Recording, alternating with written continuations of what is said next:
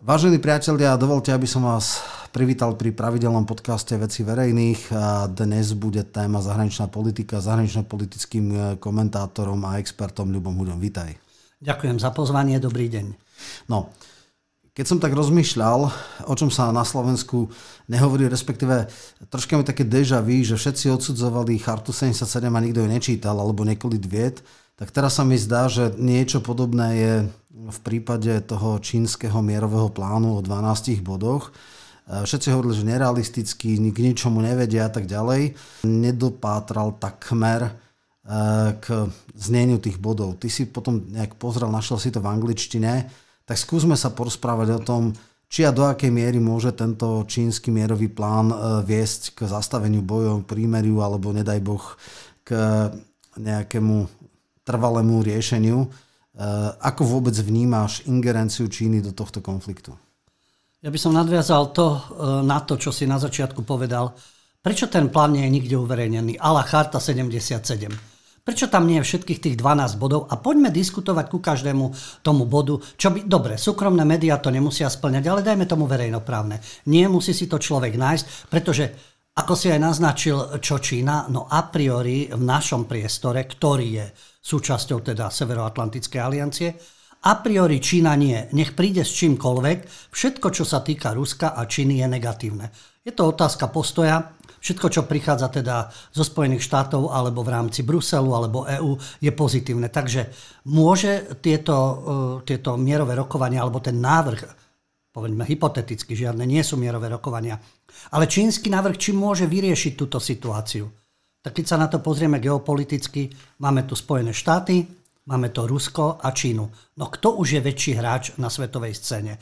Takže prichádza Čína s iniciatívou, že tu panuje nedôvera. E, nedôvera koho? Automaticky. Máme tu, e, dá sa povedať, troch veľkých hráčov. V našom priestore mainstream, preto neuverejnil tých 12 bodov, ja sa k tomu dostanem, ako to krátko, stručne zhrnuli tromi bodmi, tie najväčšie hlasné trúby, samozrejme denní gen a SME a podobne, a nevenujú tomu pozornosť, lebo je to čínsky návrh. A my sa dozvieme, pokiaľ nemáme preštudovaných tých 12 bodov, od e, Mateja Šimalčika, ktorý je expertom na Čínu, a teda v rámci mainstreamu tá hlasná truba, že to nie je ani mierový, ani plán a že má tri zásadné chyby. A to sú globálne mocenské ambície Číny, podpora Kremľa a je to dar pre propagandistov proruských a pročínskych. A keď si to preberieme, dostaneme sa aj k tomu plánu, ale hneď na začiatok, akože nie je mierový ani plán. Z Čína s niečím prišla. Či je dôveryhodný partner alebo nie, závisí od prístupu. Tu sa hovorí o globálnych mocenských ambíciách. Spojené štáty nemajú globálne mocenské ambície? Majú dlhodobo. Čiže keď hovoríme o Číne, aký by bol návrh americký? Žiaden neprišiel že je to podpora Kremľa? Ak by prišiel iný návrh, bol by podporou Kieva alebo Zelenského, tak by sme k tomu pristupovali. A napokon, že je to dar pre propagandistov, spomínajú sa prorusky, pročínsky. No ale tu sú aj proukrajinskí a proamerickí. Takže keď sa poznesieme na tieto tábory, poďme mi konkrétne k tomu, čo Čína ponúka v rámci tohto mierového návrhu. To je práve iniciatíva tejto, tohto podcastu, aby sme eh, suplovali to, čo má robiť mainstream, alebo dokonca verejnoprávne médiá. Ale možno ešte predtým taká, uh, taký prolog. Doteraz sa zdalo, že najväčším mediátorom alebo nejakou, uh, nejakým štátom, ktorý, kde sa aj konali tie prvé uh, ako keby mierové rozhovory, pokus o mierové bolo Turecko. Erdoğan sa ukázal ako veľmi e, prefíkaný politik. Na jednej strane ako je mediátorom akože neutrálny, na druhej strane dodáva drony Ukrajine, to treba jasne povedať. Hrá to ale že brutálne na obe strany. Eh, aj si tých eh, také 10 minút slávy užil, keď nechal ponížiť eh, Putina, keď ho nechal čakať, ako stál a pred týmito, lebo vraj to isté mu niekedy urobil Putin. Takže také frčky do nosa. Zároveň je garantom tej obilnej dohody, teda o transporte cez Čierne more a vlastne on to teda nejakým spôsobom urobil. Čiže v zásade v týchto veciach majú šancu ako keby neutrálne krajiny, keď si zoberieme paralela. izraelsko-palestinský konflikt začal v Osle. Hej. V podstate to bolo ako štát, ktorý nezúčastnený a robil sprostredkovateľa. Len ešte krátke veci, že ten začiatok bol celkom nádejný. Vtedy práve v tom Turecku, v Ankare alebo v Istambule, už neviem presne, v Ankare myslím, dala ukrajinská strana, že teda je ochotná riešiť e, neutralitu, je ochotná nechať e, ten 10-ročný status e, Krymu ako keby bez akýchkoľvek mocenských nástrojov, respektíve bez nejakého vojnového riešenia. A po desiatich rokoch sa to má nejakým spôsobom rozseknúť, čo bolo v podstate podľa mňa možné čítať aj tak, že potom sa urobí nejaké medzinárodné referendum, plebiscit a že možno by boli schopní vtedy mentálne sa pripraviť v nejakom horizonte horizonte aj na, aj na e, teda e, uznanie e, nie že anexie, ale teda súčasť, alebo minimálne, že by išlo mimo zväzku Ukrajiny. Vtedy to Boris Johnson stopol tým, keď povedal, že keď budú ďalej rokovať, akékoľvek podpora Ukrajiny končí.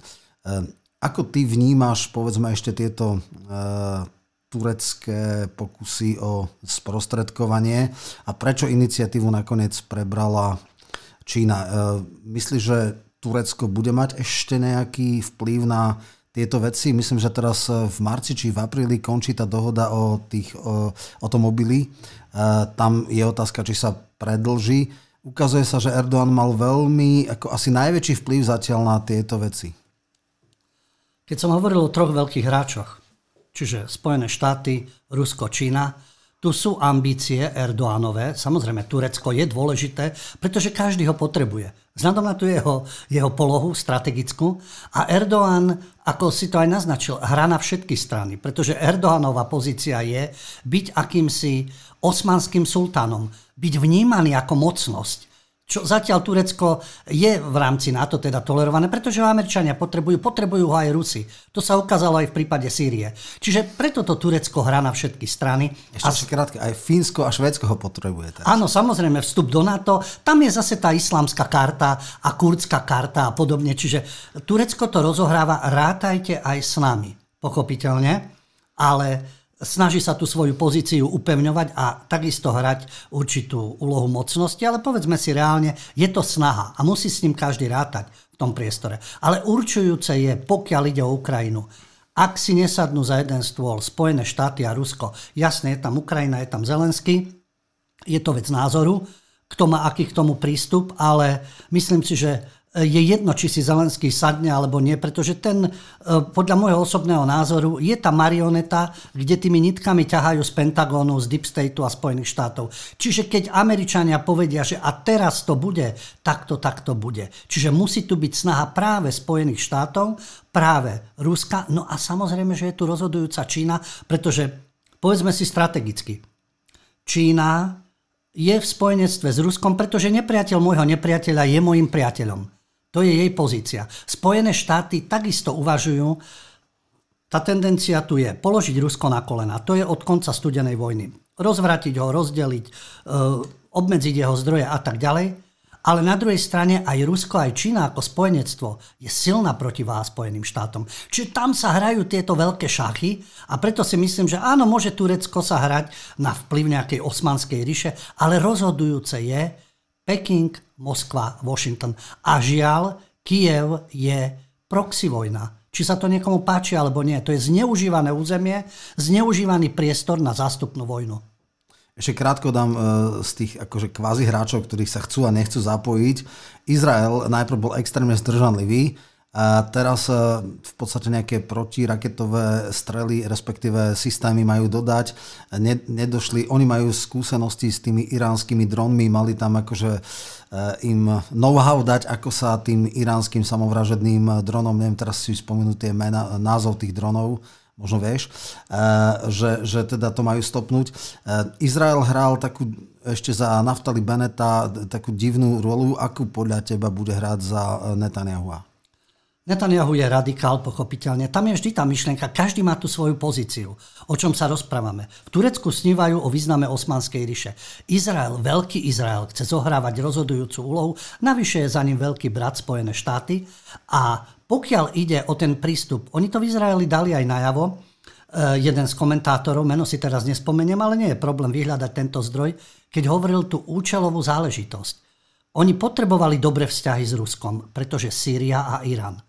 Tam Rusko má dôležitú úlohu, vplyv na Libanon a na druhej strane si uvedomili, oslabené Rusko nestíha sa angažovať v Sýrii a v Iráne, čo zase Izraelu nahráva v rámci jeho tendencií Veľkého Izraela. Čiže Izrael ta, taktizuje to isté, čo tu zaznelo. Nerobme si ilúzie o nejakých hodnotách a princípoch.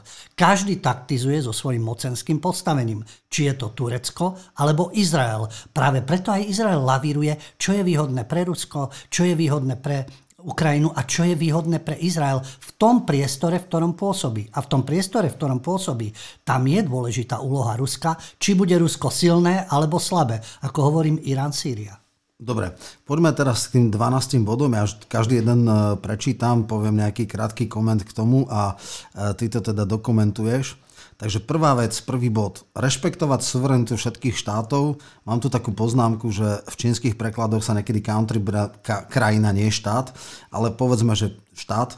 Dôsledne dodržávať všeobecné prijaté medzinárodné právo, charta OSN, garantovať suverenitu, nezávislosť a teritoriálnu celistvosť každého štátu a rovnosť všetkých štátov bez ohľadu na ich veľkosť, silu a úroveň ekonomiky. Presadzovať základné normy medzinárodných vzťahov, všetkými ich účastníkmi na ochranu medzinárodnej spravodlivosti. Medzinárodné právo uplatňovať univerzálne a bez dvojitých štandardov. Toto je ale dosť proti Rusku, lebo ako rešpektovať suverenitu štátov, e, to teda ako... Mm, nedá sa povedať, toto rozhodne by som ako proruský bod nevnímal. Ako to vnímaš ty? Suverenita všetkých krajín rešpektovania. Takto by to malo byť. Ale na jednej strane dobre, to je zdanlivo proti Rusku, pretože územie Ukrajiny, teraz tá špeciálna vojenská operácia, jasné, môžeme sa dohadovať na termínoch, okupácia, invázia, špeciálna vojenská operácia a rešpektovanie suverenity. Ale tu je jeden obrovský precedens. Pokiaľ niekto poučuje alebo moralizuje, nemyslím teraz Čínu, tak musí mať sám čistý štít. Ale veď tu je suverenita narušená dávno. Otázka Kosova, otázka Srbska, prístup na to. My dnes počúvame, o aké európske hodnoty sa bojuje, o aké medzinárodné princípy. Nemusíme ospravedlňovať Rusko, ale v rámci tejto situácie tá suverenita je tu dávno v Európe narušená. A evidentný prípad Kosova hovorí o pokritectve. A že Čína ponúka tento bod, áno, ja viem teraz ťažko nejak vrátiť tú situáciu. Kosovo je uznávané ako samostatný štát, k čomu došlo. Opäť štátov Európskej únie ho neuznalo. Stále. No veď práve vrátane Slovenska. Takže áno, keby princíp platil, nech platí. Ale už čas nevrátime, takže moralizovať Spojené štáty, NATO a Západ nemôžu. A ten bod medzinárodné právo odmietnúť dvojité normy, to je opäť. Zelenský požaduje súdiť ruských predstaviteľov za to, čo sa deje na Ukrajine. Západ požaduje súdiť samozrejme pred medzinárodným, tribunálom. No ale potom súďme aj Spojené štáty, čo napáchali. Keď medzinárodné právo bez dvojitých noriem, tak potom každý ten agresívny útok, každá tá okupácia, respektíve z pozadia, ovplyvňovanie, veď keď hovoríme o uh, zničených civilných štruktúrách, o ženách, o deťoch, o civilnom obyvateľstve, Veď to Spojené štáty majú takisto na svedomí. Súdil ich niekto? Súdil niekto ich predstaviteľov? Niekde v Malajzii vyhlásili, že Blair a Bush je vojnový zločinec, ale nič ďalej. Takže tento bod si myslím, áno, má opodstatnenie, ale na základe... Rusi majú takú zvláštnu požiadavku, ktorá sa hovorí nová územná realita. Uznanie novej územnej reality. Je jasné, o čo ide. Krím, Donetsk, Luhansk, Zaporožská, Chersonská oblasť. To, kde je teda rusky hovoriace obyvateľstvo a kde je tento problém. Ale môže to znieť paradoxne nová územná realita, ja sa znovu k tomu vrátim. Nová územná realita je na území Srbska jeho autonómnej oblasti, pokiaľ ide o vyhlásenie štátu Kosovo. Takže buď sa poučíme z tej minulosti a bude určité riešenie, alebo potom budeme pranierovať len niekoho a zabudneme, čo bolo predtým. No ja sa smejem, že keď sa Kosovo vyhlásilo, tak Kondolíza Rajsová povedala, že Kosovo nebude precedens, tak ja sa tak veľmi smejem, že ak Boh riekol, ak boh riekol bude svetlo a bolo svetlo, ale Kondolíza Rajsová nie je Boh, aby menila pravidla eh, medzinárodnej tejto. A samozrejme, dvojité štandardy, to je pre mňa tá vec, ktorá je úplne zásadná. Samozrejme, otázka je, či trafia na Huzagaga a či to takto budú vnímať, že toto je tiež to posolstvo. Dobre, dvojka. Opustiť mentalitu studenej vojny. Bezpečnosť jedného štátu sa nemôže dosiahnuť na úkor bezpečnosti druhého štátu a regionálna bezpečnosť sa nedá zaistiť posilňovaním alebo, čo je ešte horšie, rozširovaním vojenských blokov. Brať do úvahy opodstatné záujmy a legitimné období bezpečnosti všetkých štátov a riešiť ich primeraným spôsobom. Zložité problémy sa nedajú riešiť jednoducho. Pridržať sa tohto koncepcie všeobecnej, komplexnej a stabilnej bezpečnosti s výhľadom dlhodobého mieru na planéte napomáhať vytvoreniu vyváženej, efektívnej, stabilnej architektúry európskej bezpečnosti. Nepripustnosť zaisťovania vlastnej bezpečnosti na úkor iných štátov. Nepristupovať k blokovej konfrontácii. Mier a stabilita na eurázijskom kontinente udržiavať spoločným úsilím. Toto je fajn mentalita studenej vojny Chápem ten model, že teda rozširovanie NATO e, nejakým spôsobom nebolo celkom košer, že boli aj nejaké dohody, že bola nejaká, nejaký prísľub, že zjednotenie Nemecka znamená ale to, že nepôjde ďalej na, na východ NATO. Toto je už ale Jelcinová éra, padlo to, Jelcin bol slabý prezident, e, predstava, ale podľa mňa, že sa vráti realita pred rok 99 je už potom nerealistická.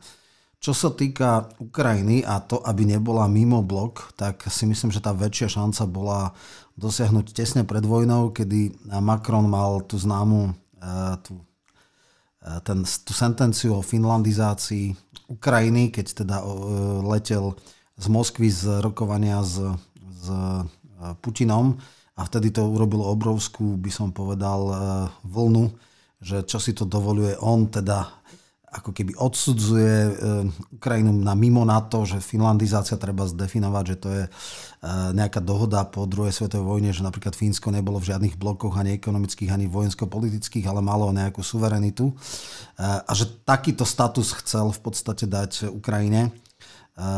Ako teda ty vnímaš toto?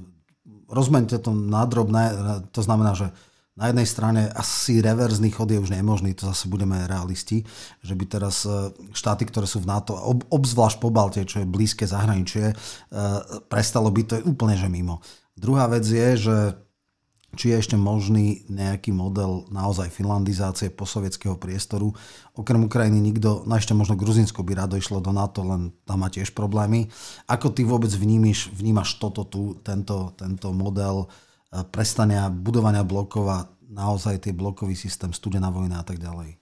Dovolím si ti v tomto oponovať, keď hovoríš, že nemôžeme sa nejak retrospektívne vrátiť do minulosti, meniť tieto veci. To nie, ale stále si myslím, že dajú sa zmeniť veci. E, závisí to opäť od prístupu mocnosti. Môže si Pobaltsko, Litva, Lotyšsko, Estonsko namýšľať, čo chce Fínsko. Rozhodujú Spojené štáty. Rozhoduje NATO do akej miery, čo sa bude diať v tomto priestore. Ja si myslím, ja osobne považujem tento druhý bod v rámci tohto čínskeho mierového návrhu za najdôležitejší. To opustenie mentality studenej vojny, pretože tento konflikt je dôsledok politiky od 90. rokov. Tu si niekto povedal napriek tým zavádzajúcim verejným vyhláseniam, my sme víťazi studenej vojny, myslím Pentagon Deep State Spojených štátov, a postupne budeme ten svoj priestor rozširovať, až tých Rusov dorazíme. Tu nejde o to, že aký je v Rusku systém, aká je v Rusku prax a podobne, čo mnohí títo kritici. Pozrite sa na Rusko, aké pomery tam panujú. Nie, pozrime sa na to, kto, začal sa princíp kto z koho. No a Rusko takisto nemieni ustúpiť. Takže tá mentalita studenej vojny tu pretrváva.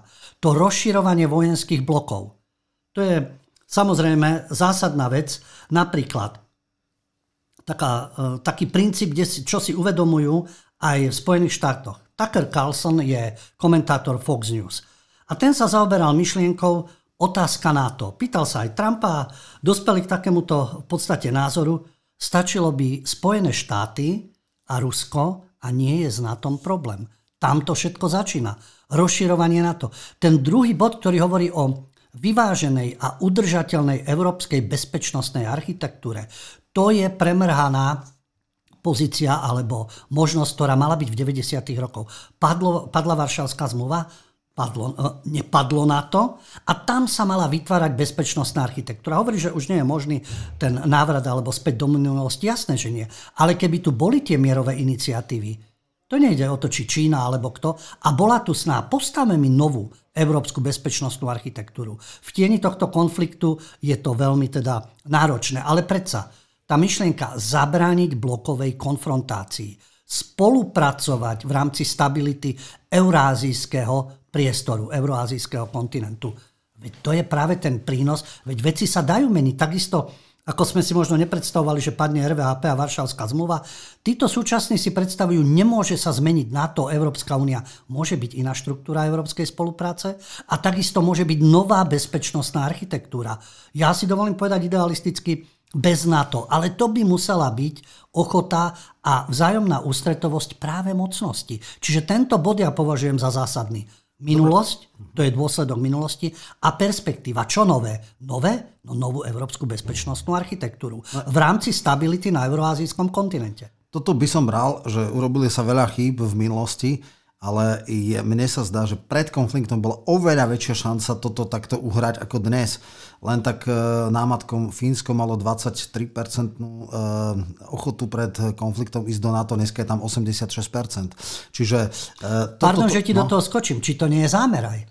vyvoláme konflikt. Stále sa to narába s tou myšlenkou. To nie je vyprovokovaný konflikt. Podľa môjho názoru je vyprovokovaný konflikt, vtiahli do toho Rusko a tu je ten politický kapitál. Hovoríš o Škandinávii, jasné. Fínsko Švédsko teraz sa snažia nabehnúť do NATO a zároveň sa podarila ďalšia paralela, úplne rozbiť V4 tie nezhody, ktoré sú, prístup Maďarska ku konfliktu, prístup Polska ku konfliktu a vlastne ono to plní tie ciele, že celú tú štruktúru v rámci toho, by som povedal, tej stability európskej narušíme týmto konfliktom. Škandináviu doženieme k strachu, aby pristúpila k nám a oslabíme pozíciu V4. A opäť je tu diktát jednej ríše, jednej mocnosti. No, len ja by som troška upozornil na jeden optický klam. Na jednej strane sa hovorí, že teda Orbánové Maďarsko je teda eh, akýsi enfant a že robí problémy. Treba ale povedať, že áno, verbálne áno, ale všetkých 10 kvôl sankcií podporilo aj Maďarsko. Oni si vyboxovali nejaké výnimky typu ropy, to znamená, že potrubný, e, teda potrubná ropa má trvalú výnimku, ale s obmedzeniami, že nie je možné e, exportovať túto Urals e, ťažkú ropu mimo územia Maďarska, Slovenska a Česka. Čiže ako troška by som povedal, že všetci hovorí, a ten Orbán, on tak akože ono, lenže keď príde na lámanie chleba, napriek tomu, že má verbálne veci, na, nakoniec sklapne opätky a áno, troška dlhšie to trvá o jednu, možno uh, jeden summit lídrov Európskej únie, ale potom vždycky sa nejak dá kúpiť, niečo si urobí, čiže ako jedna vec je retorika, druhá vec sú fakty, hej, čiže všetkých 10, neviem, či dokonca 11 kvôl sankcií podporilo aj Maďarsko, nikdy ich nezavetovalo, takže toto, aby sme pre ľudí vedeli, že nie je všetko tak, ako sa zdá. Dobre, poďme k tretiemu. Zastaviť konflikt. Vo vojnách nie výťazov. V záujme predchádzajú ďalších eskalácie a vymknutia sa situácie v Ukrajine spod kontroly, zachovať všetkými stranami racionalitu a zdržanlivosť a neprilievať olej do ohňa ani nevyostrovať konflikt. Podporovať ústretové kroky Moskvy a Kieva v záujme čo najrychlejšieho obnovenia priameho dialogu postupného znižovania napätia a úplného ukončenia vojenských e, operácií. No, e, takže e, toto sa mi zdá na základe nastavenia elit v Kieve aj v Moskve, teda zastavenia vojenského konfliktu a nejaké rokovanie, ešte nedozrel čas. Nejak sa prijalo na jednej strane, že opotrebovacia vojna je síce veľmi nemilá, ale predstava, že by jedna alebo druhá strana kapitulovala a začala nejak fungovať. To, čo si hovoril Lavrov, e, teda nová územná realita je dneska politicky pre Kiev nepriateľná. Treba si jasne povedať, že zdržanlivosť z počiatku západu s vyzbrojovaním Ukrajiny už padla, teraz sa rieši tangy, eh, leopardy, eh, nové zbraňové systémy, munícia pre Himarsi s doletom až 120 km, čo predtým boli 40, nové a nové tranže, pol miliardy, 1,5 miliardy eur a tak ďalej. Čiže ako keby nikto v tomto zmysle nevykonáva žiadnu činnosť, ktorá by viedla k tomu, že sadnú si za rokovací stôl. Rusko má obrovské množstvo tej tzv. nesofistikovanej alebo dump munície, ale má ich veľa. Sice sa hovorí, že tam dokonca 60-ročné tanky púšťa a neviem čo, malo jedno kolo mobilizácie. Toto sa mi zdá na teraz nerealistické. Žiadna z elít alebo žiadna z tých garnitúr nie je podľa mňa ešte mentálne pripravená na to, sadnúť si k ťažkým a bolestným rokovaniam, ktoré môžu skončiť len veľmi ťažkým kompromisom. Čo s tým? Opäť, konštatujeme daný stav. Áno, v danej situácii, ako mať predstavu o mierových rokovaniach, ale hovoríme o čínskom mierovom pláne, ktorý bol odsúdený našim mainstreamom, že nie je ani mierovým, ani plánom. Ale pozrime sa, e, čo navrhuje. Veď konštatuje to, čo je fakt. Aspoň, myslím si, rozumne uvažujúci ľudia pochopia aj to, že v tom treťom bode, my ich rozoberieme všetkých, ja hovorím, že pre mňa je najdôležitejší bod druhý, bod desiatý a tento tretí a za ním štvrtý. Prečo práve tento tretí? Konflikt a vojna nikomu neprospievajú, konštatuje Čína. Veď je to tak. Komu to prospieva? Ako je zničená Ukrajina, dlho sa bude spametávať, Rusi sa vyčerpávajú Samozrejme, to, kde sa dvaja bijú, smeje sa tretí, to stále platí. A to konštatovanie aspoň prísť e, s touto myšlienkou, áno, naozaj, tá vojna neprospieva ani jednému, ani druhému. A že všetky strany by mali podporovať a Rusko aj Ukrajinu, aby obnovili priamy dialog. Vidíme tú snahu? Veď prvá reakcia Bidena, amerického prezidenta, bola, že tento čínsky plán, keď mu tlieska Putin, tak je zlý či mu tlieska Putin alebo nie. Keby prišiel niekto s iným plánom, ktorý, ktorému by tlieskal Biden, zase ruská by strana povedala, toto je zlý plán, pretože tomu tlieska Biden. Čo to je za prístup e, údajne najmocnejšieho muža planéty, amerického prezidenta? Vieme svoje, to je panáčik takisto Deep Stateu, ale tu nejde o to, to komu tlieska, ale ten samotný princíp. Je tu tlak na mierové rokovania? Aj zo strany Spojených štátov, aj zo strany e, Ruska, pretože to je zástupná vojna medzi nimi a Ukrajina zohráva tú, žiaľ tú úlohu nešťastného územia alebo nešťastného národa. A tu chýba práve to, tá snaha, obnovme ten dialog. Áno, sú to hrôzy, ktoré sa páchajú. Tak to bolo aj v bývalej Juhoslávii, e, teda to zabíjanie, tá vzájomná nenávisť a tá bude dlhoročná. Ja to stále prirovnávam k tomu, že je to Balkán, Srbi, Chorváti dodnes nedokážu nájsť spoločnú reč. Takisto je to Izrael, Arabi, Židia. A tá dlhodobá nenávisť, všetky tie obete, ktoré sú počas toho konfliktu, stiažujú tú situáciu, ale tu musí byť tlak niekoho, a teda je to mocnosti, ako jednu aj druhú stranu viesť k dialogu. A tu je absencia toho, či to navrela Čína alebo nie. Kto sa tu snaží o dialog? Zdá sa, že okrem Číny a taktizovania Osmanskej ríše, ako keby nikto. No, mal si tam jednu takú otázku, že komu to vyhovuje? Tak ja ti poviem, komu to vyhovuje. Kto je víťazom tejto vojny? Presne si povedal, že to je tzv. proxy vojna, zástupná vojna, čiže inak povedané. Spojené štáty za relatívne malú podporu e, Ukrajiny, lebo tie miliardy, ktoré idú, to je v rámci rozpočtu Spojených štátov nič, tak zásadným spôsobom kon, o, oslabujú konvenčné zbranie Ruska. Rusko v istom zmysle dosť ťažko krváca, samozrejme môže si to dovoliť, ale rozhodne mu to nepomôže. Ďalším výťazom e, je Norsko, ktoré extrémne profituje zvýšenie ceny plynu. Samozrejme Katar a tieto mocnosti, to znamená, e, ďalší bonus je Saudská Arábia, ktorá je tak cynická, že berie ruskú ropu a predávajú potom s obrovským ziskom pre seba. Ďalším výťazom je India a Čína, ktoré s obrovským diskontom e, kupujú ruskú ropu. A e, samozrejme aj Spojené štáty, ktoré okrem toho, že oslabujú svojho nepriateľa alebo supera. E, takisto profitujú, e, majú bridlicové plyny, majú e, takisto ropu a terminály v tomto v Portugalsku a tak ďalej. To znamená, že všetci producenti plynu a ropy na tom obrovsky profitujú a nemajú záujem na tom, aby sa to skončilo. Kto na tom najviac zachrčí? Samozrejme Ukrajina, Rusko na prvom mieste, potom Európa, ktorá samozrejme sa jej zvýšili energetické výstupy, troška to zregulovala. To, čo sa dialo na Lipskej burze, boli šialenosti, čo sa týka elektriky. Ale áno, Európa na to čiastočne dochádza. Veľmi zlá na tom je najhoršie Ukrajina, Rusko, ale sú mocnosti, ktoré na tom vysoko profitujú. Ty to si znamená, to naznačil, no. ty si to vlastne naznačil, kto z toho ťaží.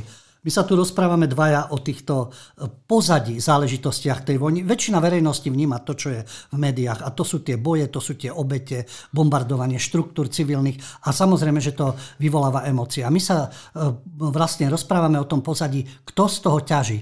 Ale to isté, ak by mali záujem, si predsa musia, alebo mali by si uvedomiť, európsky predstavitelia, ukrajinskí a ruskí. A tam by bola možná, viem, je to možno naivná predstava, že takto by mali konštruktívne uvažovať, že vlastne my na to všetci doplácame. Veď my v Európe, Brusel, Európska únia, máme o tom svoje predstavy, Európsky parlament, by mali mať záujem na tom miery, viac ako Čína. A takisto Rusi, Ukrajinci, keby si uvedomili, veď my dvaja tu krvácame, Európa na to dopláca, my nebudeme závislí na ruskom eh, plyne a ruskej rope. Áno, títo domáci kolaboranti proamericky tvrdia. Teraz si to povedal, ale budeme závislí na Katare, Áno. Spojených štátoch, Saudskej Arabii a Norsku, ktoré tiež len hrá kšefty. Jasné. Ja len chcem povedať ten rozdiel, že samozrejme e, nemecká zahraničná politika alebo tá ekonomická politika bola založená na čo najnižších e, cenách energonosičov, hlavne plynu, však Nord Stream jednotka, dvojka sa robilo, Schroeder je dneska dávaný psia hlava a e, takto to fungovalo. Lenže dneska sa ukázalo to, že dobre, ten katarský plyn, samozrejme bol ten obrovský výskok hore, cenový, ktorý potom nejak uregulovali. Dneska sa ukazuje, že ten katarský plyn môže byť tak o 20-30% drahší ako bol ruský, čo nie je nejaký mega bonus, ale dá sa s tým žiť. A druhá vec je, že v podstate stávajú sa hromadné terminály na skvapalnený plyn. To znamená, výpadok Ruska sa dá nahradiť napríklad aj tým, že zase z Perského zálivu brala India, no teraz bude brať z Ruska s obrovským zľavou 30-35 e, e, dolárov na barel, čiže oni na tom budú rýžovať a to, čo išlo do Indie, pôjde do Európy, čiže dá sa žiť aj bez ruského Čiže ten e, krátky výskok cien, ktoré zafinancovalo alebo zasanovalo Rusko, už nebude tak dlho platiť a naopak dostáva sa do deficitu. Čiže, čiže naozaj e, dlhodobý konflikt opotrebovací je veľmi v neprospech aj Ruska. No poďme ale k ďalšiemu bodu. E, mierové rozhovory, dialog a mierové sú jediným východiskom z ukrajinskej krízy. Každé úsilie zamerané na mierové riešenie si zasluhuje ocenenie a podporu v medzinárodnej spoločenstve presadzovať zmierenie, vytvárať cestu k politickému riešeniu a obnoveniu mierových rozhovorov a navrhovať platformu pre ne. Čína je pripravená zohrávať konštruktívnu úlohu. Všetko fajn, ale jedno s druhým závisí. Musí nastať čas, kedy dozrajú elity týchto dvoch e, štátov, že ďalší ako boj k ničomu nevedie, keď si hovoríme zmrazené konflikty, e, Cyprus od roku 73, e, Izrael od roku 67. E, toto môže byť strašne dlhé, hej, ako podnestarsko 30 rokov, 33 rokov. Čiže toto ja obavím, že kedy nastane ten, ten bod zlomu, lebo toto je najväčší problém. A kde budú tie hranice? Kde bude tá únava obyvateľstva, že bude politicky priateľné povedať, že ako cena zamier, tá pôda zamier, hej, však toto bolo niekedy aj heslo Izraela a vieme, kde to skončilo. Čiže ono to, obávam sa, že toto je dneska ešte veľmi predčasný, predčasný bod. To vyčerpanie, to je tá téma. E, štvrtý bod, bavíme sa o štvrtom bode, ano, ja som ano. označil, že takisto je ten dôležitý, tá podpora mierových rozhovorov. Tá podpora mierových rozhovorov zo strany vonkajších teda mocností a zainteresovaných chýba.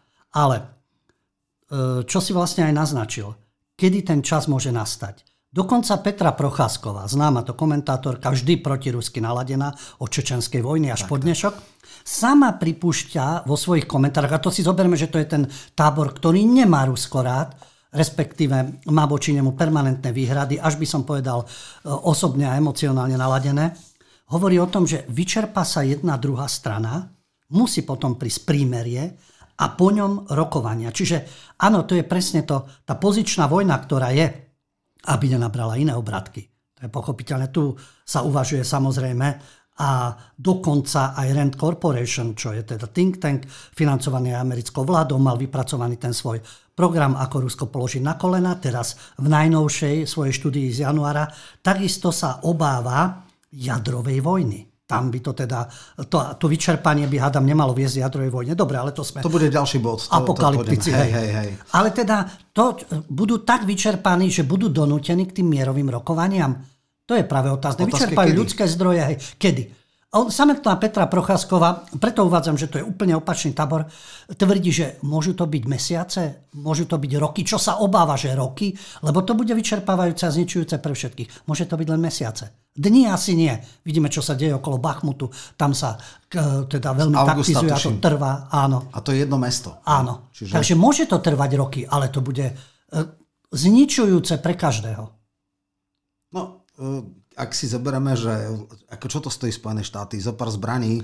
A, Ich áno, hej, ale ja myslím Rusko, Ukrajinu a áno, Európu. No tam je otázka, kedy tie spoločnosti, ktoré fungujú v hecovaní vojnovej propagandy, do, kedy bude tak strašná únava, že tá propaganda prestane fungovať. Hej? A toto niekedy dokáže veľmi dlho. Samozrejme, nejaké vojnové zločiny strašne e, stiažujú e, ochotu nejakým spôsobom ísť k tohto, lebo tam je teda snaha, že uh, odplata, Samozrejme. nebudeme... Čiže to, no, poďme ďalšie. Riešiť humanitárnu krízu privítať a podporiť akýkoľvek krok, ktorý prispieje k zlepšeniu napätej humanitárnej situácie, v humanitárnych akciách dodržiavať princíp neutrality, nezajutosti bez politizácie.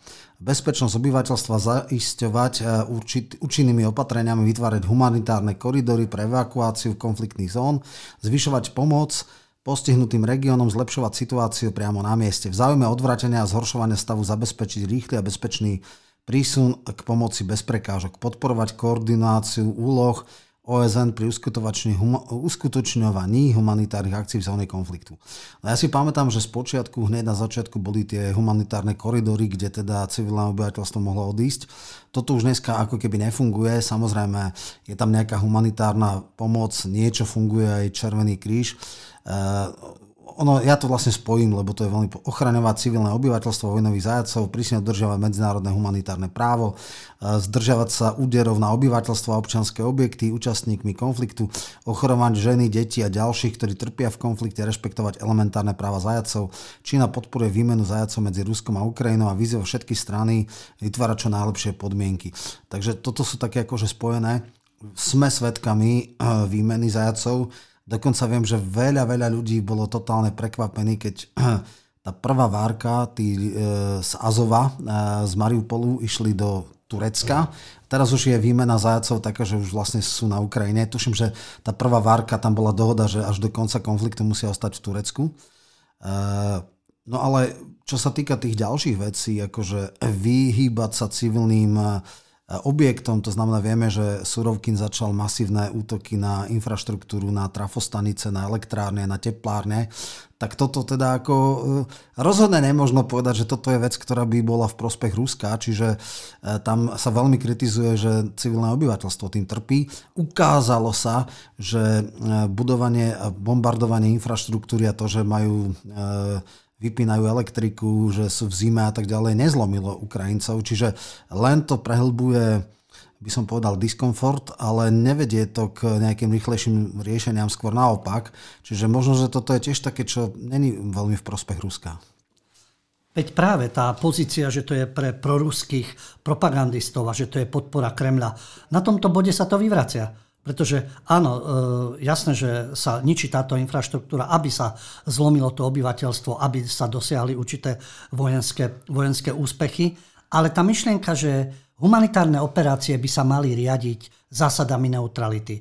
Pretože trpí takisto aj proruské obyvateľstvo na tých územiach, kde sa boje. Čiže tu len počúvame, pomáhame Ukrajincom, to je, to je ako to gro, ale tu trpia aj ruskojazyčné obyvateľstvo, aj Ukrajinci. Čiže tam by sa nemalo politizovať v tomto, pretože civilisti z jednej aj z druhej strany si vlastne odnášajú následky tejto proxy vojny. A tá výmena vojnových zajacov sa uskutočňuje samozrejme, no ale v rámci tej vojny bohužiaľ odnášajú si to civilisti.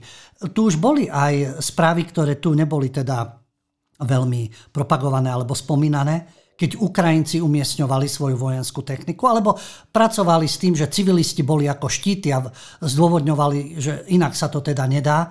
A ja si myslím osobne, že túto pozíciu civilistov zneužíva jedna aj druhá strana. Ale my sme teda v rámci mainstreamu informovaní len o tom, čo robí ruská strana. Nie je to chválihodné. Tu nejde o to obajovať niektorú z tých stran.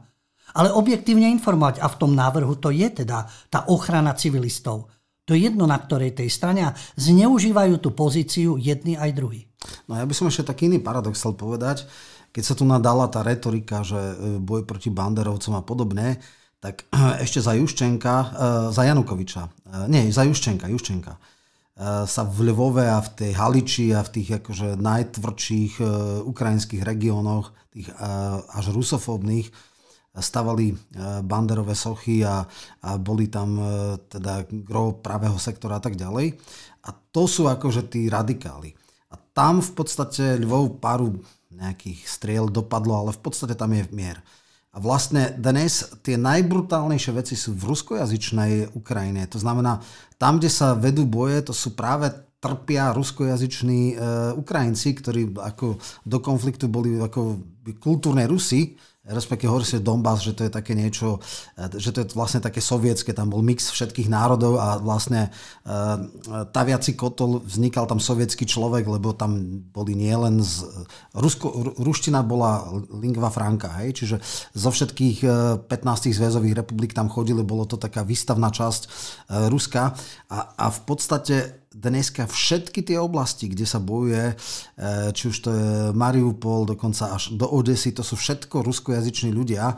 Nebojuje sa, nie, nie, nie sú tie eh, bombardovania na nejakých eh, ultra Ukrajincov, tých, tých akože ukrnacistov, tí sú v pohode, tí si tam pekne v Haliči, ale najviac trpia práve tie ruskojazyčné, čo teda asi oni niekedy možno boli aj tak sympatizujúci v 14. roku, že možno by boli aj celkom radi, keby vznikla Novorosia, Charkov a podobné, ale myslím si, že teraz e, touto politikou strašne veľa ľudí, ktorí sú kultúrne Rusy, tak sa zrazu stávajú politickí Ukrajinci a, a toto si myslím, že veľmi nešťastné.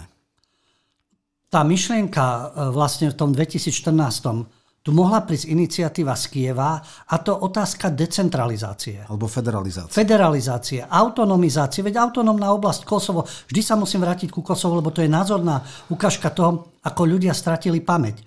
Ako keby pred e, rokom 2022 neboli podobné konflikty.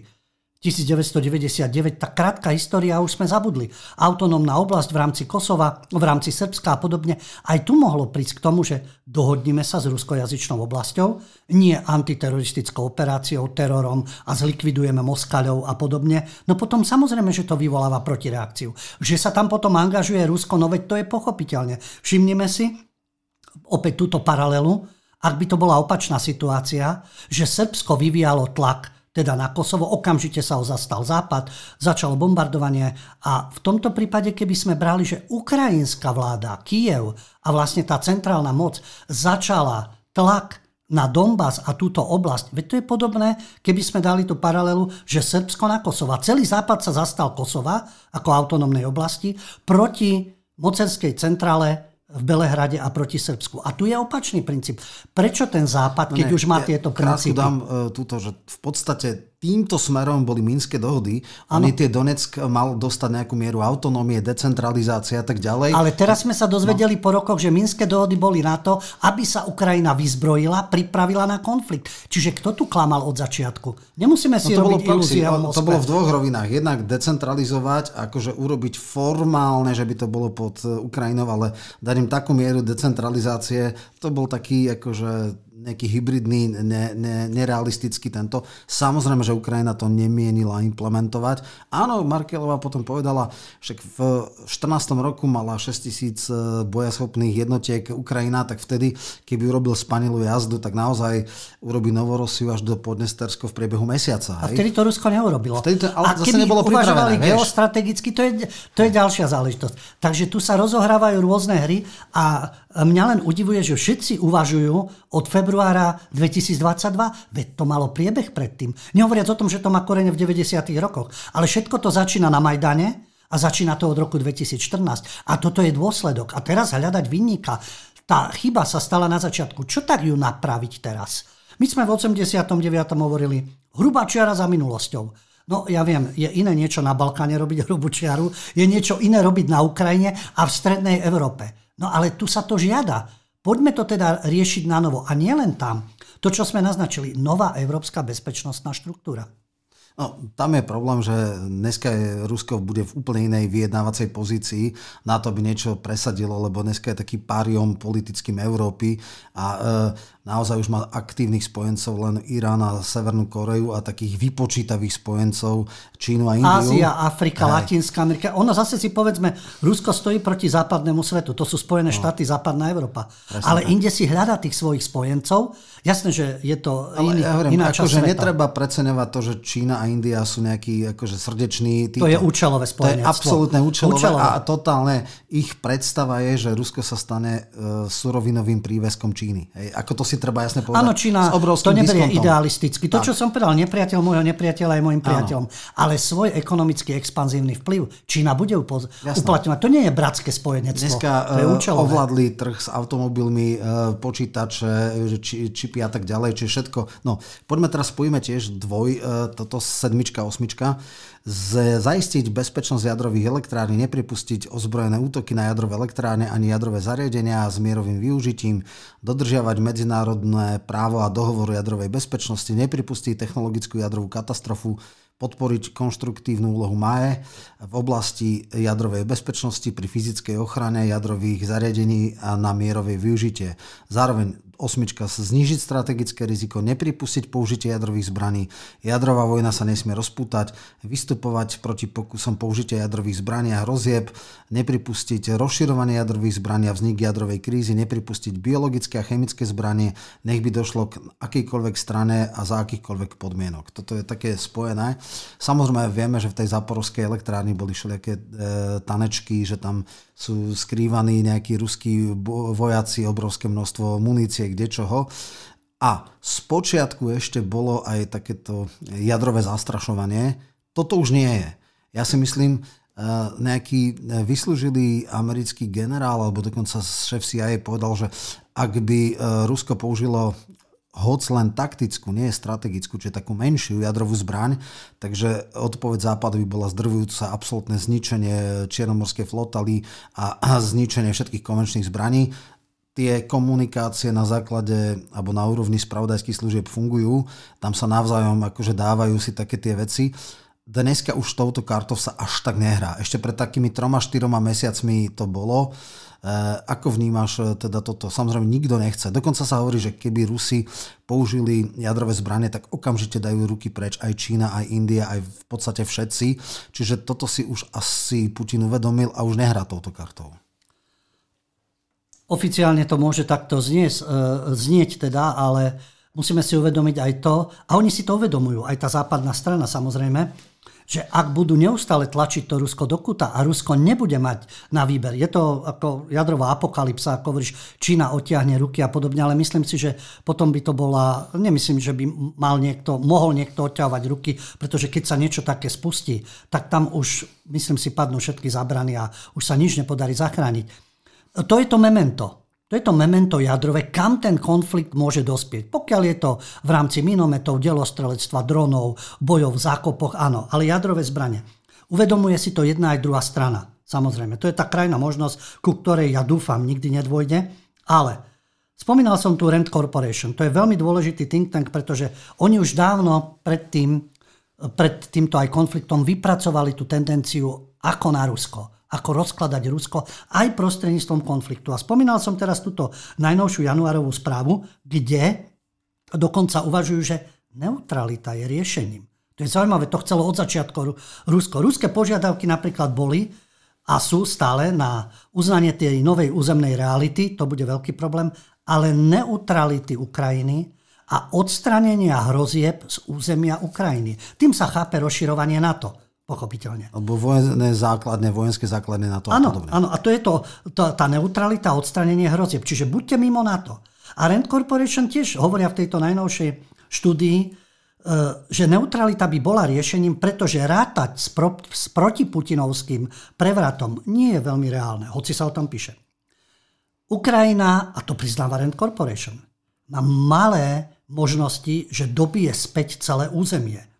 A keď sa to bude vyhrocovať, tak potom je tu jadrová vojna. Oni sami predtým, jasné, že aj Rusi si to uvedomujú, tie silácké reči môžu byť v nejakej relácii Solovieva alebo nejaký generál niečo také povie, ale sami si uvedomujú to nebezpečenstvo jadrovej vojny A rátajú s tým, že k tomuto až nesmie dôjsť. Takže takisto si myslím, v rámci tohto čínskeho plánu, veď to vyhovuje aj jedným, aj druhým to znižovanie tých strategických rizik to, tá, tá zabraniť šíreniu jadrových zbraní. Potom už nebude návratu späť. Tu nebude víťazstvo, keď Rusi niečo odpalia a niečo im Američania zničia. Ono potom to naberie také obrátky, že myslím si, že už sa nebudeme baviť ani my. Jasné. No ten základný problém je v tom, alebo teda takto. Vojensko-politická doktrína Ruska je, že priateľné použitie jadrových zbraní len a len v prípade, keď je ohrozené samotné územie Ruska. Teraz je samozrejme otázne, ako to interpretovať, pretože e, anexia a prijatie tých e, oblastí akože už sú súčasťou Ruska, ale však vieme, že Cherson ako mesto je Chersonská oblasť, ale Cherson nie je pod kontrolou teda okupačných vojsk a aj tie ostatné e, regióny sú čiastočne. E, tuším, že možno Luhansk 97% je e, teda pod kontrolou Ruska, ale Donetsk je tak z polovice a aj tie ostatné oblasti nie sú celé. Čiže to je také akože veľmi problematické. Takisto vieme, že boli nejaké útoky na muničné sklady v Kryme a neviedlo to samozrejme k eskalácii. Čiže aj, aj tieto akože nové územia sú ešte s otáznikom. Druhá vec je, že pre Rusko bolo asi naozaj politicky nepriateľné strata Krymu. To si treba, a to všetci aj hovorili, čiže toto sú nejaké tie červené línie, ktoré asi Rusko nemôže pustiť a možno, že a pravdepodobne si to uvedomujú aj v Kryme, teda v Kieve, to znamená, silácké reči sú jedna vec, ale Ehm, znak toho, že eskalácia napätia nad oficiálne hranice Ukrajiny nemá ani západ, svedčí o tom, že boli odmietnutné ehm, munícia, ktorá mala dostrel nad tých 40 km. Teraz dali prvých 120, aby ani teoreticky nemohli v podstate ostreľovať ruské územie. Boli tam teraz nejaké akože teroristické útoky niekde v e, ruskej oblasti. No, čiže ako, ako keby toto si plus minus uvedomali obe strany. Aj Západ nechce eskaláciu priamo s Ruskom, nechce, aby sa, nedaj Boh, pre, pretlačila e, ten konflikt na ruské územie, lebo vtedy naozaj tá doktrína, ktorú oni majú, v podstate funguje. Dobre, poďme k ďalším dvom.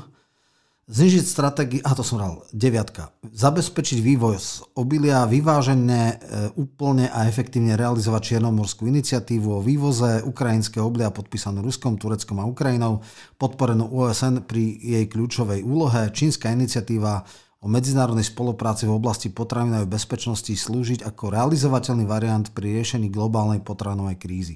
Vieme, že Ukrajina bola obilnica sveta, tretí svet fungoval na humanitárnej pomoci. Boli tam e, bloknuté v podstate v Odese e, viacero zaoceánskych lodí. Nakoniec to odblokovali e, teda Turci, ale tam išlo aj o vývoz ruského obilia, nielen ukrajinského. Tuším, že ten, tá dohoda je niekedy do marca, do konca marca, neviem presne, alebo do apríla, tak nejak. A teraz sa jedná, či sa e, teda to predlží. Rusko má už nejaké výhrady voči tomu a nie je celkom isté.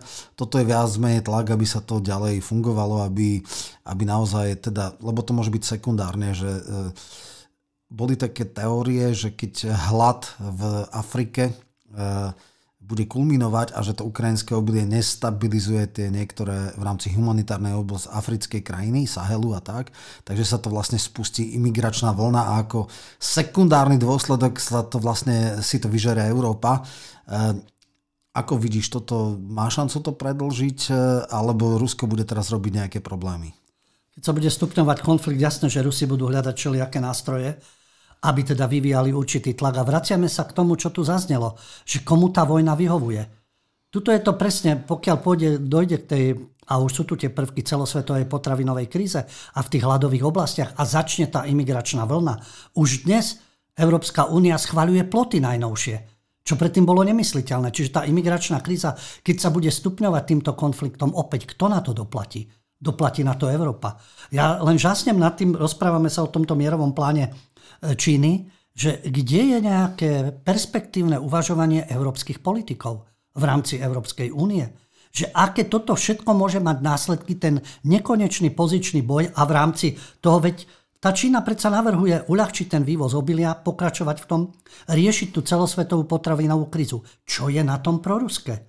Čo je na tom nejaká globálna mocenská ambícia? Majú Čína, samozrejme, že ju má, ale zoberme si aj taký podružný jav, to je tá mobilizácia, ktorá je na Ukrajine. Takisto e, Rusilovia svojich ľudí, Ukrajinci svojich potrebujú ten, e, tých ľudí na tú líniu, aby sa tam bojovalo. Najnovšie polnohospodárske podniky na Ukrajine sa snažia chrániť svojich zamestnancov, dávať výnimky, lebo nevedia, čo bude na jar. Jasné, že tá krajina je v takom stave, akom je. Takže ono to katastrofálne dopada na každého.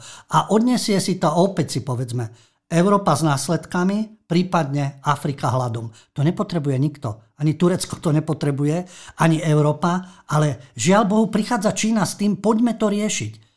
Mňa zaráža, že kde je tá iniciatíva zo strany napríklad Európy, ako keby sa čakalo, až keď to nastane, budeme riešiť následky.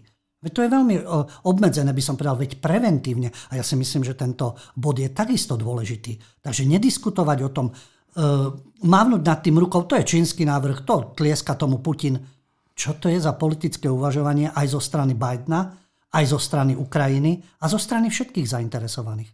Jasné. No, toto je najdesiatka, je veľmi zásadný, to zrejme aj ty si že to ano, je top. Desina. Ukončiť jednostranné sankcie. Jednostranné sankcie a ich tlak nie sú len kontraproduktívne, ale vytvárajú aj nové problémy nepripustiť príjmanie akýchkoľvek jednostranných ohraničení bez ich sankcionovania Radov bezpečnosti OSN, ukončiť s jednostrannými sankciami strán s exteritoriálnym posunom voči jurisdikcii iných štátov, pôsobiť na znižovanie napätia v kríze a vytvárať predpoklady pre rozvoj ekonomiky a zvýšenie životnej úrovne. Tam mám uh, poznámky v dvoch rovinách. Prvá vec je, že samozrejme, že keďže Rusko je stálym členom Bezpečnostnej rady OSN, tak je nemožné, aby boli sankcie dané OSN, to je jasné.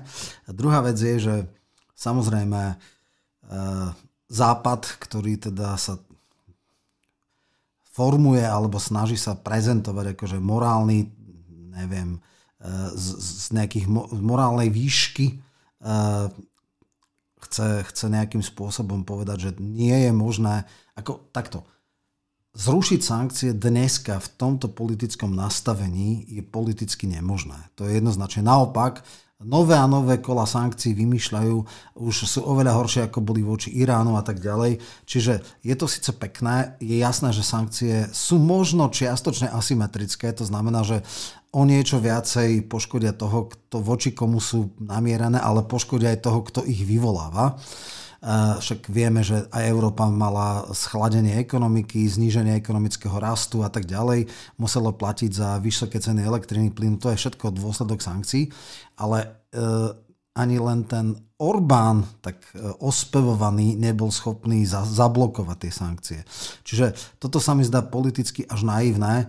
Druhá vec je, že samozrejme každý si uvedomí, že sankcie sú obojstranné aj toho, kto ich dáva. Toto sa mi zdá v dnešnom stave, bez toho, aby sa urobil politický nejaký zásadný krok nerealistické.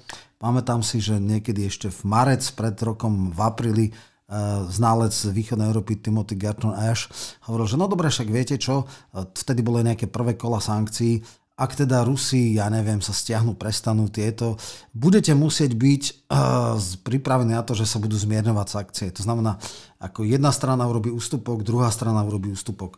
Uh, otázka znie, je na to jedna aj druhá strana vôbec pripravená? Ja sa obávam, že nie.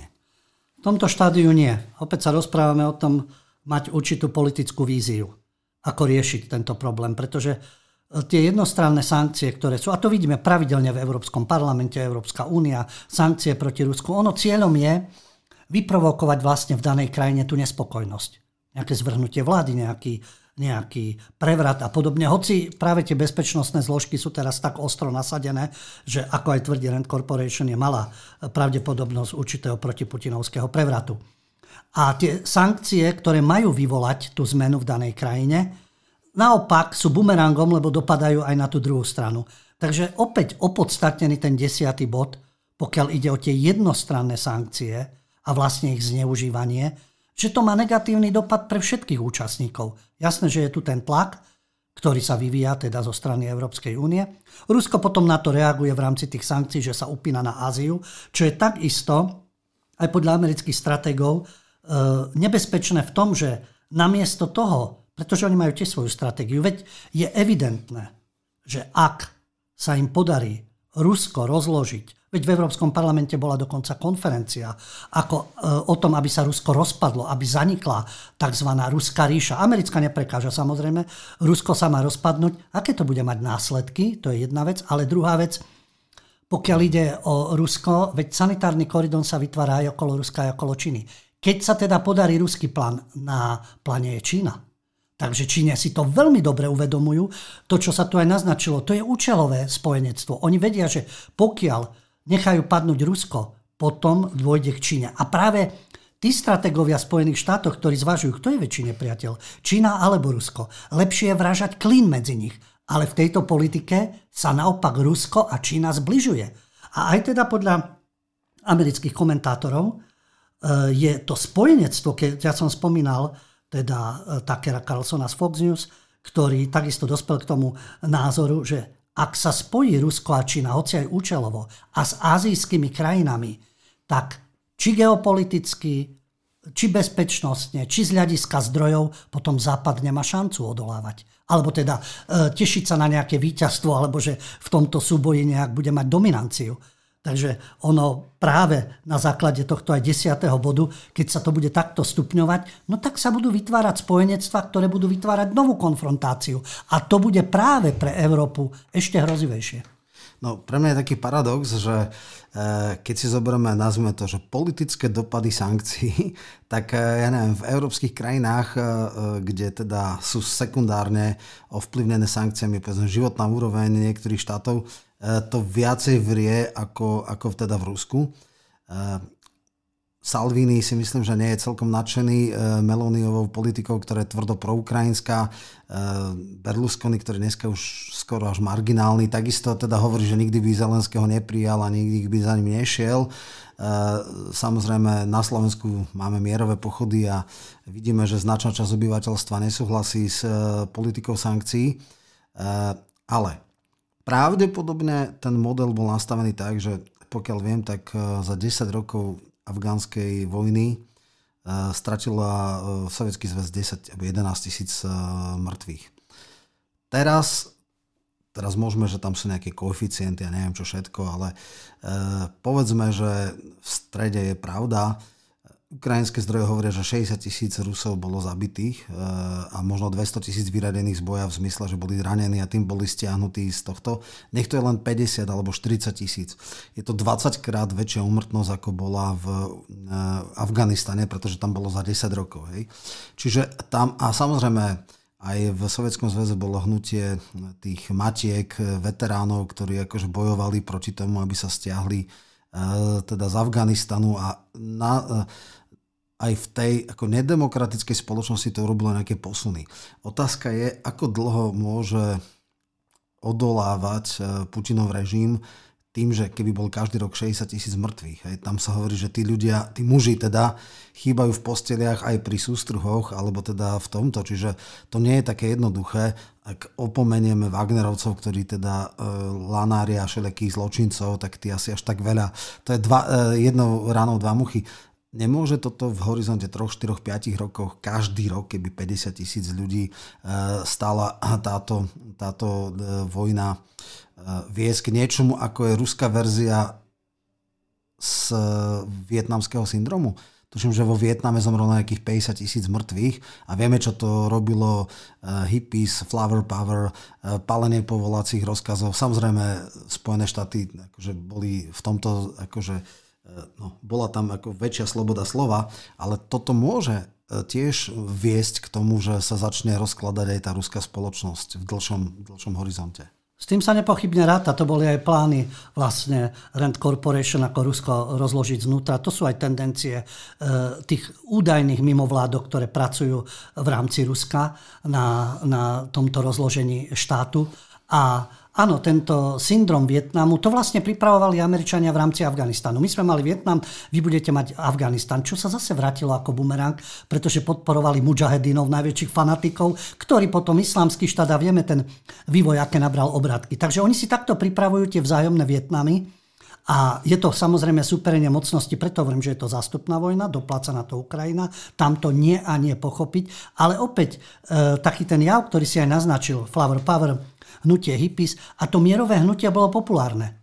Takisto na konci studenej vojny Pershingy, nastavovanie raket, mierové hnutia mali podporu aj médií, okrem samozrejme politických cieľov. A dnes sme v nejakom paradoxe, že ten mier je nepriateľný. Tí, ktorí chcú mier, sú vlastne zastancovia vojny, tí sú kritizovaní, tí sú zradcovia. Veď vidíme to, tie pochody za mier, ktoré boli, tie, ten prístup politikov, prístup médií. Paradoxne sa ukázalo, že mierové hnutie dnes je akýsi nesprávny jav. Čo opäť súvisí s tým, že proti komu je vlastne zamerané. A to, či môže v tej krajine niečo nastať. No obávam sa, sú tu dve možnosti. Áno, môžu nastať nejaké vnútorné otrasy, môže dojsť k, toj, k tomu absolútnej destabilizácii, na záver sa k tomu dostaneme, čo by to mohlo znamenať, ale môže to byť aj druhý faktor. A to je faktor my proti celému svetu, čo môže ešte viac radikalizovať, alebo naopak dostať do vedenia ešte militaristickejších fanatikov. Čiže naozaj môžeme rátať s tým, že dobre, dojde k určitému e, nejakej nejakému zmierneniu prostupu, k nejakej ústupu militantnosti až k totálnemu oslabeniu, alebo naopak k razantnej radikalizácii. A to je nebezpečná karta, lebo opäť jadrové zbranie. Áno, nedá sa to vylúčiť. Len uh, teraz strašne veľa ľudí sa mi pýtalo, že koľko trvala tá vlastne vietnamská vojna? No tak 63 až 75, 12 rokov. Áno. Uh, vieme, že uh, aké deštruktívne uh, sily to zrodilo v Spojených štátoch a ako sa tam rozložila tá spoločnosť. A samozrejme, keď hovorí, že nedá, tak Nixonová administratíva, samozrejme mali Henryho Kissingera, ktorý byl kivadlovú diplomáciu a po nejakom čase už aj za e, Johnsona sa dohodol. Johnson nekandidoval druhýkrát, teda on teda mal e, čiastočný mandát po Kennedym, ale už ďalšiu možnosť nevyužil práve preto, že sa dostal do slepej uličky a nevedel, čo ďalej. Čiže v 68. sa dostali tí radikáli a tí tiež nechceli e, teda zastaviť tú vojnu. Nakoniec E, tá vojna vo Vietname strašne veľa morálnej újmy znamenalo, ľudí, e, finančných prostriedkov, bola to slepá ulička. Bolo to také, že nechoďte do takýchto vecí pre budúcnosť. Áno, Rusi sa nedali poučiť a teraz bohužiaľ takto. Takže toto je vec, ktorá mala by byť momentom pre každý. Nech nejdeme do takýchto zničujúcich e, vecí. Blitzkrieg neprešiel, nebolo to blesková vojna. Za týždeň sa nič ne, nezmenilo alebo neprišlo k zmene režimu a zmene území. Čiže tam naozaj e, bolo by najvyšší čas, aby začali hľadať ústupové cesty. Ešte jedna vec ma tu na, tak v, tej, v, tej, v tom desiatom bude e, zaujala, ktorú treba možno dovysvetliť. Skončiť s jednostrannými sankciami strán s exteritoriálnym posútupom voči jurisdikcii iných štátov. Častokrát sa hovorí, že do istej miery je Čína zdržanlivá aj preto, lebo je extrémne ekonomicky prepojená s Západom, Spojenými štátmi a vlastne tie sankcie, ktoré by e, nejakým spôsobom, ktoré sú uvalené, ak by tretia strana ich ignorovala nejak masívne, tak by to mohlo urobiť odvetu aj voči teda Číne. Že príklad, keby Čína masívne začala e, vyvážať zbranie alebo dodávať zbranie Rusku, tak by sa mohli aj ekonomické vzťahy medzi Čínou a Spojenými štátmi západnou Európu oslabiť. A to by bolo akože brutálne krvácajúce, pretože tá prepojenosť je obrovská. E, obchodná výmena Ruska a Spojených štátov je minimálna. Západnej Európy je iba v energonosičoch, inak je zaujímavá a dá sa diverzifikovať. Ale keby sa dostali do obchodnej vojny, akože tvrdej otvornej vojny s tvrdými sankciami Čína a Spojené štáty alebo Čína, západná Európa, tak úplne, že kľakne priemysel, čipy a tak ďalej, to by bolo naozaj, že doma, doba temná. Takže eh, nie je toto nejakým dosť silným eh, bodom, aby Čína bola, teda zase to hrala niečo na spôsob Turecka, ale že vlastne ona nemôže prekročiť Rubikon, pretože strata západných trhov by ju tiež strašným spôsobom postihla. Myslím si, že by to bolo obojstranné a vlastne týmto sa dostávame k 11. Áno. bodu. To je to udržiavanie stability priemyselných a dodávateľských ja to, ja to prečítam, hej, aby sme to spojili. Áno. Čiže praktickými krokmi chrániť fungujúci svetový ekonomický systém, vystupovať proti pokusom politizovať svetovú ekonomiku a vyžiť ju ako nástroj či zbraň s cieľom nedopustiť škodu obnovovania globálnej ekonomiky spoločnými silami, neutralizovať negatívne dôsledky krízy, najmä pri medzinárodnej spolupráci v oblasti energetiky, financie, obchodu s obilím a logistiky. No a tu sa presne dostávame k tomu. Oni hovoria Číňania tiež tomto. Medzinárodná spolupráca v oblasti energetiky, financií, obchodu potravinami, dopravy, oživenie svetového hospodárstva. To, čo si vlastne opäť e, si hovoril o tom, to vzájomné zničenie nikomu neprospeje. Ani Číne na tom nezáleží. Je pravda, že v rámci toho konfliktu sa rozohrávajú tie geopolitické hry, kto by čo mohol urobiť, kto by s kým mohol spolupracovať. Tam už, myslím, hovoril Pistorius, teda nemecký minister obrany, e, kamikadze drony a podobne, že Čína je pripravená. Zatiaľ nezasobuje zbraňami. Ale môže sa to vyhrotiť do tej podoby. Potom môže dojsť tým obchodným vojnám. Iránske šahid sa volajú. Šahid, áno, iránske. A zase ma, Číňania teda nedodávajú Irán samozrejme, lebo sam, ten tlak Spojených štátov, Izraela, čiže tam sú opäť tieto hry, ktoré sú v pozadí, ale e, ten, e, vzájomne sú obchodne všetci na seba odkazaní. A to vyhrotovanie tohto konfliktu postihuje všetkých. Preto Čína prichádza s týmto aj návrhom mierovým, že zabraňme tomu, pokračujme v tej spolupráci. Čiže čo je na tom negatívne? Ako vyhrotiť to naozaj do tej pozície až jadrového konfliktu alebo obchodnej vojny? Vtedy to bude nejaký správny mierový plán, ale to je potom v štýle, čo žiaľ naši komentátori, tzv. odborníci, experti na rôzne svetové oblasti, vlastne dospievajú do toho štádia mier áno, teda Pax Americana.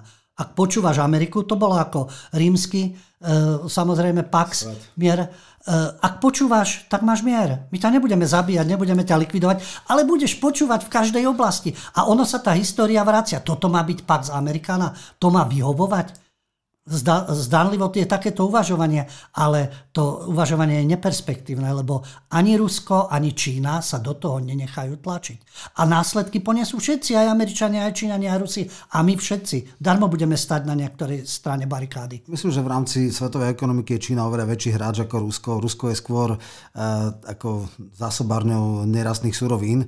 Ona akože technologicky nie, ale to, čo si vravel, skracovanie e, tých e, reťazcov technologických, to je zásadné poučenie z covidovej krízy. Si všetci pamätáme, že jedna loď v Súdskom prieplave spôsobila kolaps ako čípov a neviem čo všetko. Dneska máme automobilky, kde sú, ja neviem, 4, 5, 6 mesačná zásoba aut, nemá čipy z Číny, lebo tie reťazce sú dlhé, lebo optimalizácia nákladov, lebo čo najvyššie zisky pri čo najnižších nákladoch. Dneska už vidíme, že gigafaktory sa robia v Európe bola pri Berlíne, teraz pri Plzni sa má, čiže tam si uvedomujú, že e, za každú cenu optimalizovať náklady nie je všetko a tie reťazce sa skracujú, že naozaj nemá logiku z Číny dovážať do Európy úplne že veci, ktoré sa aj tu nadajú toto. Takže toto je ďalšie poučenie a toto je, že naozaj e, nestojí nám tá, tento konflikt za to. Dáme poslednú podpora obnovy po konflikte v medzinárodnom spoločenstve pri opatrenia a podporu mierovej obnovy v zóne konfliktu.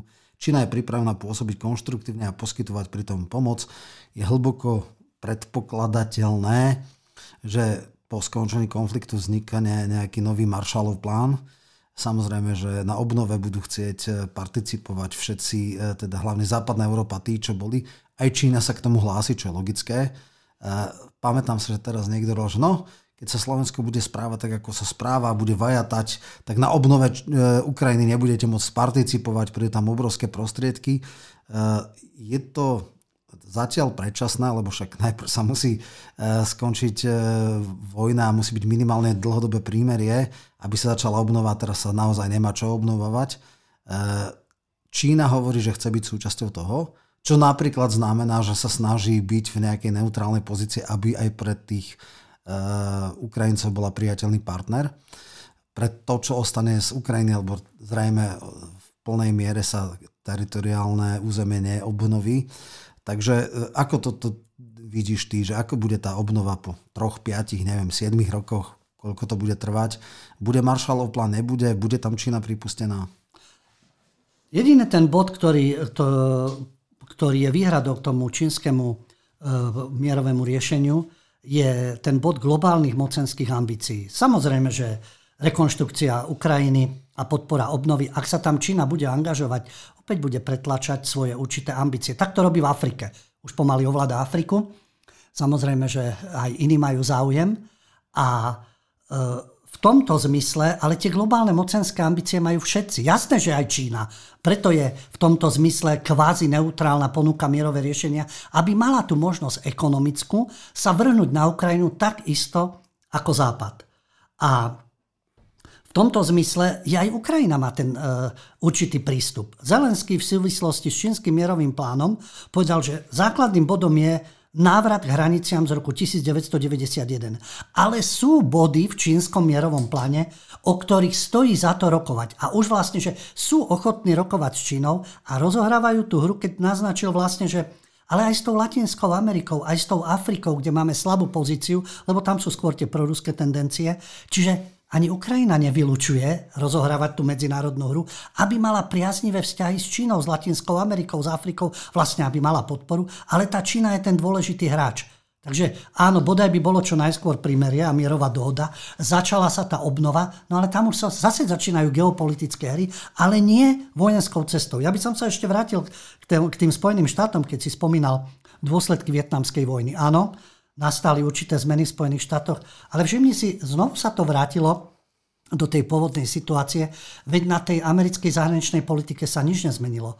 Tá expanzia pokračovala pokračovala na Blízky východ, do Strednej Ázie. V 90. rokoch vieme to nadšenie, aké bolo vojnové, však už len v súvislosti s Kuwaitom, s Irakom, tie ďalšie vojny po 11. septembri, ani nehovoria ten americký patriotizmus, to nadšenie pre tú vojnu, boj proti svetovému terorizmu, teraz vo vzťahu k týmto udalostiam na Ukrajine. Čiže Amerika sa znovu vrátila k tej tendencii nové americké storočie, neokonzervatívci. Takže napriek tomu, že ten Vietnam znamenal otras, tie pozície tých ultrakonzervatívcov sa vlastne v Spojených štátoch upevnili. Takže ono paradoxne, áno, môže dojsť k určitému otrasu.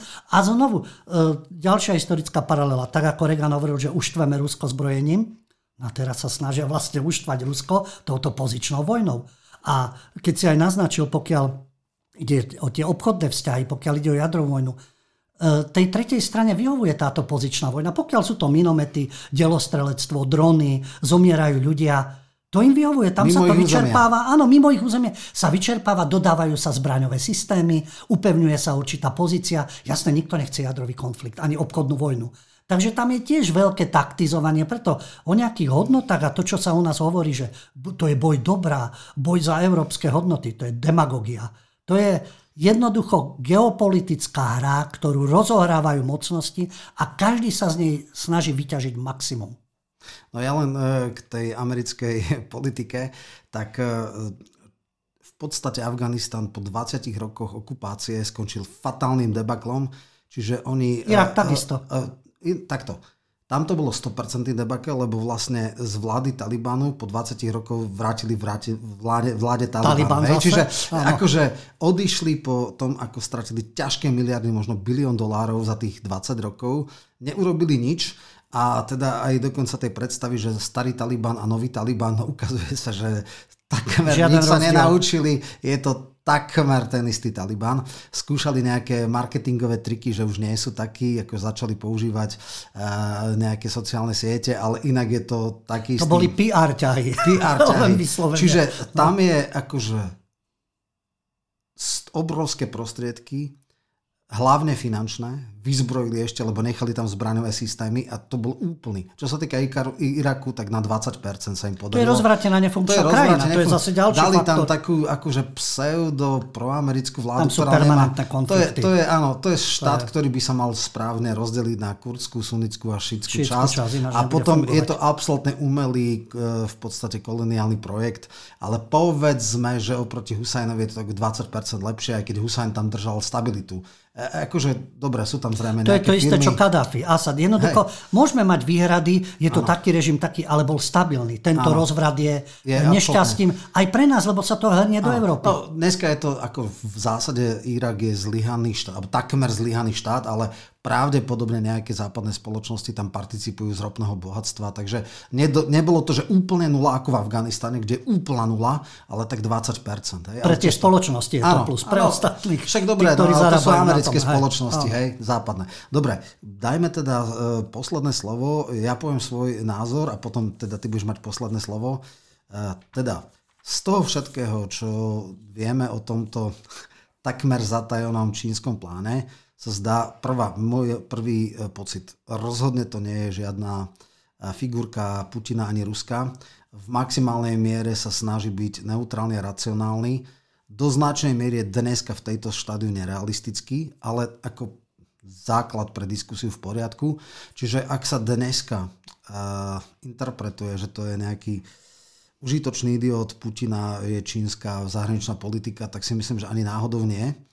A uh, Uvidíme, ako to pôjde, ale rozhodné e, interpretácia slovenského mainstreamu je totálne mimo. Ako ty vnímaš tento, tento plán? Ja si tiež myslím, že toto je jedna propagandistická kampaň odmietať automaticky všetko, čo je čínske.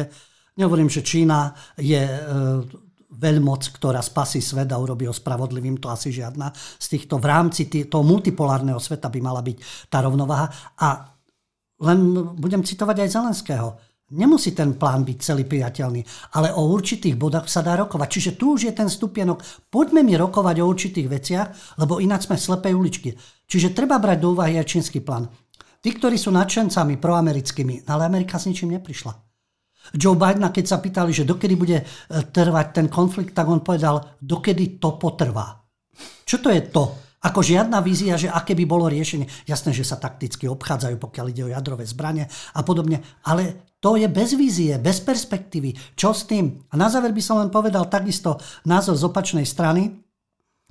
Nový český prezident budúci, teraz v marci bude však inaugurovaný. Štvrtok. Peter Pavel, ktorý, ako ja osobne som ho v jedných reláciách nazval, že je lokajom Pentagonu, pretože burcovanie vojny a on ani od toho neustúpil, zbranie, sankcie a tak ďalej. Ale ako keby mal záchvat reality na Mnichovskej bezpečnostnej konferencii, povedal, že on ako vojak nechce spájať svoje, svoje, dá sa povedať, vízie s nejakou nádejou falešnou, ale s realitou a konštatoval, že rozpad Ruska alebo rozklad je bezpečnostné riziko. Čiže tu nejde o to, že e, treba to Rusko doraziť a rozložiť a podobne. Čo to bude znamenať? Aké to bude mať následky? Aj on ako stupenec Pentagonu, ako stupenec Ukrajiny si uvedomuje, že kam až zájsť, pretože destabilizácia, teraz sme sa o tom rozprávali, čo znamená destabilizovaný Irak, čo znamená Libia. destabilizovaná Líbia, Sýria a tak ďalej. Čo bude znamenať destabilizované Rusko?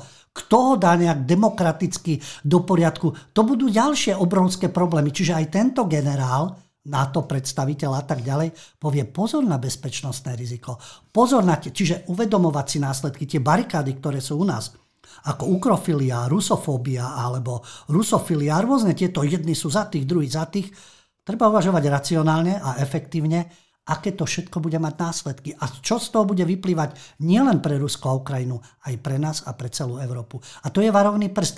A jedným z týchto riešení je čínsky mierový plán aspoň uvažovať nad určitými bodmi a dospieť nejakým efektívnym záverom.